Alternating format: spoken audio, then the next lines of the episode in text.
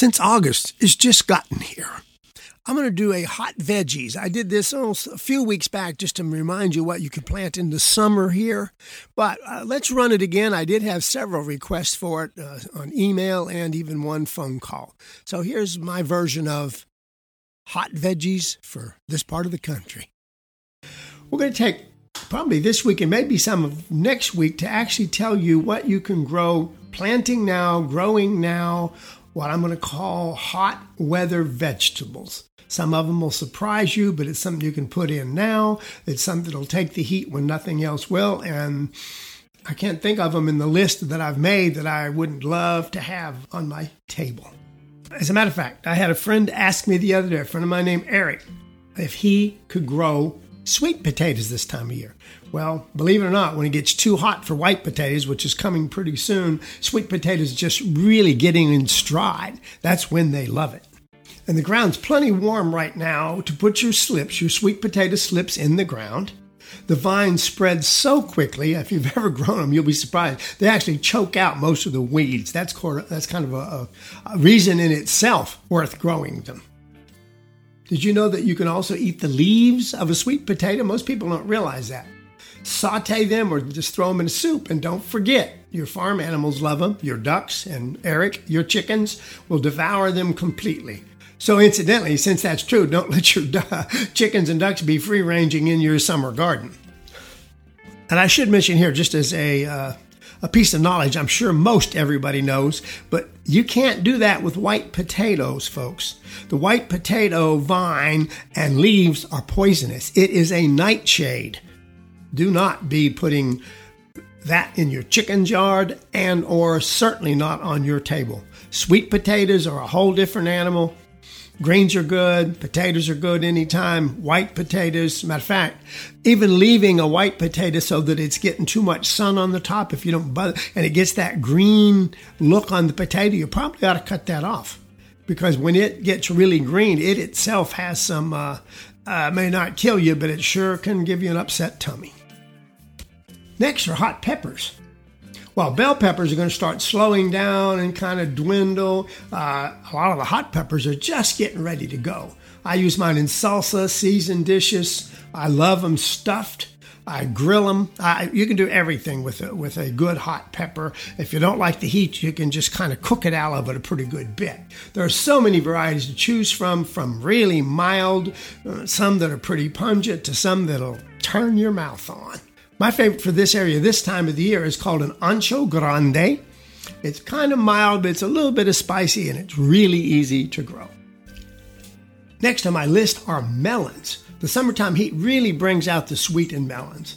A lot of people thought that, well, they're not hot weather vegetables, since they really are fruit, incidentally. These hot weather fruits still belong on the list. Whether you like cantaloupe, honeydew, or watermelon, you can't beat summertime melons fresh from the vine. Keep them evenly moist. Don't overwater them, especially as they're into the, the ripening uh, end of growing, or they won't be as sweet. It literally waters them down. Though there are a few bush varieties, most melons require a heck of a lot of space for sprawl. Plant accordingly so you don't choke out other vegetables in your garden, or you can try. Somebody turned me onto a thing they call the pantyhose technique that anybody's interested in. You can write me at nature approved at Yahoo, and I'll get you some uh, illustrations of it. It works well. It's kind of fun to do, and it's uh, but it's a little unique. I had to name one melon that I know works well in these temperatures this time of year, it would be called Sugar Baby. Since I was raised in South Georgia most of my young years, this next vegetable is not if my not my favorite, one of my favorite, and that's okra. If you've only ever had it in a stew or gumbo where the texture kind of has a little sliminess to it, give sauteing, frying it, or baking it a try. Even on the grill, it's interesting. That eliminates that what my kid friends used to call the slime factor. But don't forget, you can pickle them. They're wonderful pickled and last all summer long. Back in the old days, my mother's favorite way to make okra was pickling them. For you spinach lovers, uh, spinach as we know it normally doesn't like the hot weather. But fortunately, I have a couple of offerings for you that look like, and in many cases taste like, and in all ways work just like spinach, except they can take really hot weather. There's a couple of them. The first one's called Malabar spinach. It does look a lot uh, like spinach and can be used exactly the same in the same recipes, but it's not a spinach at all. And that's a good thing because it can really take the heat and spinach can't. It's best, incidentally, I've grown Malabar a bunch of times. It's best, if you put on a trellis, you can have good greens all summer long. And to boot, they're both beautiful and edible in your landscape. And that makes him a real winner all the way around. My other spinach like offering is New Zealand spinach. It's not a true spinach, but it can be used exactly the same way salads, soups, stir fry. Uh, it just adds a lot of much needed green right when it's really hot and hard to find good greens. And it's really nutritionally as good or maybe better for you than the spinach that all of us eat most of the time.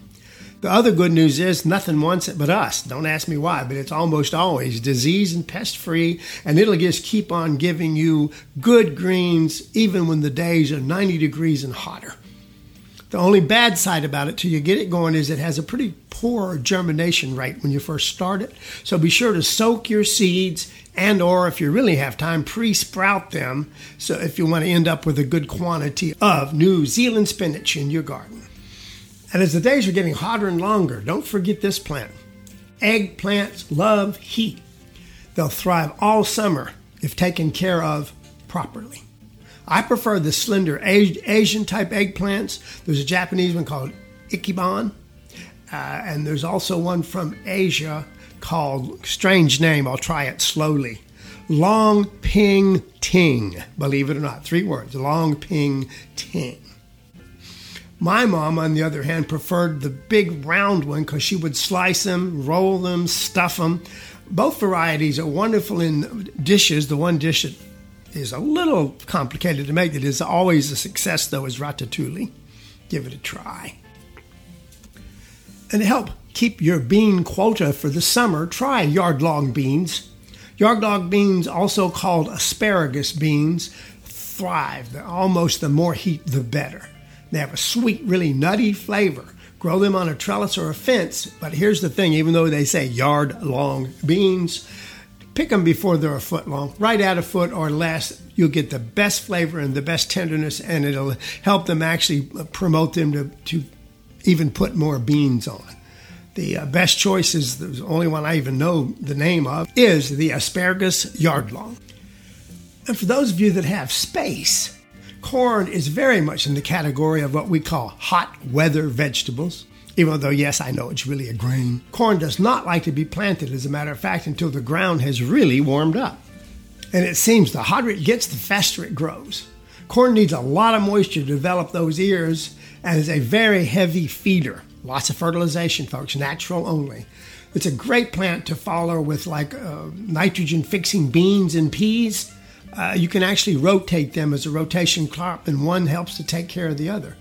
Do realize this, and a lot of people don't. Plant corn either in blocks or really even in circles because they're only wind pollinated. So if you've got them all in a straight line, getting and you know that every kernel has to have one pollination?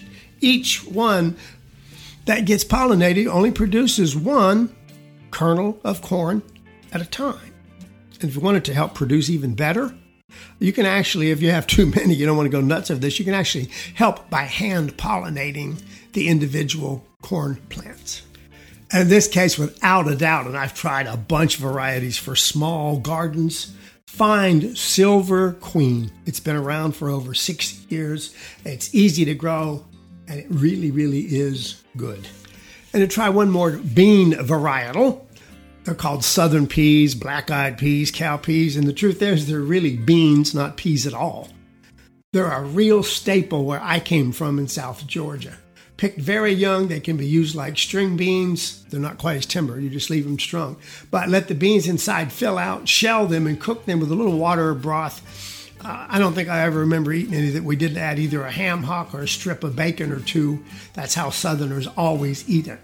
Let them dry on the vine, and you have dry beans for storage that'll last all winter long if you want to actually uh, produce that many. The varieties that I've used best, uh, that were easiest to grow here, a little different than Georgia, is called Queen Anne Black Eyed Pea.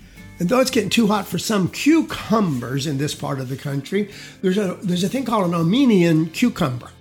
It's actually just a melon, although it looks and acts like a cu- cucumber. They have a great cucumber flavor. You can slice and put them in salads. You can ferment them and real make real pickles, or you can put them in vinegar. They just make wonderful pickles. But don't wait too late. They get huge. Try to pick them when they're about a foot to 15 inches long for the best flavor, and it'll also be a slightly thinner skin on the outside. And last but not least, for this part of the show and for my summer hot vegetables, would be tomatillos. Now, I got to tell you, I came from Georgia. I never saw one until I got to Texas, but boy, did I fall in love with them. Many people are not familiar with them, but uh, really, if you've not gotten into tomatillos, give them a try. Though related to the tomato, these little guys love the heat and will keep producing when tomatoes have just given up the ghost and petered out. They come in more than one flavor and they're very, very versatile. Also, a lot of size changes. There's some real small ones that are strong and there's some bigger ones that are tomato size. Try them more than just in sauces. You can make have them raw in a salad. If you cook, they will add a lot of pizzazz to your summertime table. I've even seen somebody slice them and put them on pizza, which surprised me but worked very well. So even if your summer temperatures hit 100 like it does here, you still have produce in the garden with the hot weather vegetables I've kind of just kind of given you a little fill in on. So I hope you enjoy them. One more thing, you still have time to keep some tomatoes on the vine yet. Don't give up on tomatoes. If you're getting a blossom end rot, a little dark under the tomato, you need to go and buy nothing better than Epsom salts.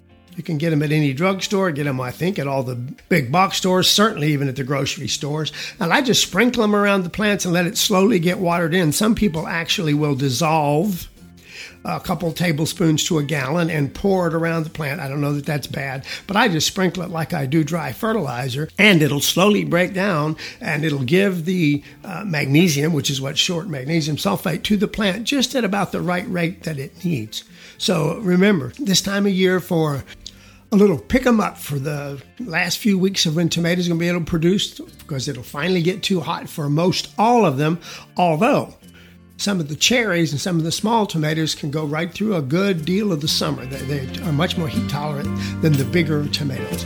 Thanks for listening to Organic Matters.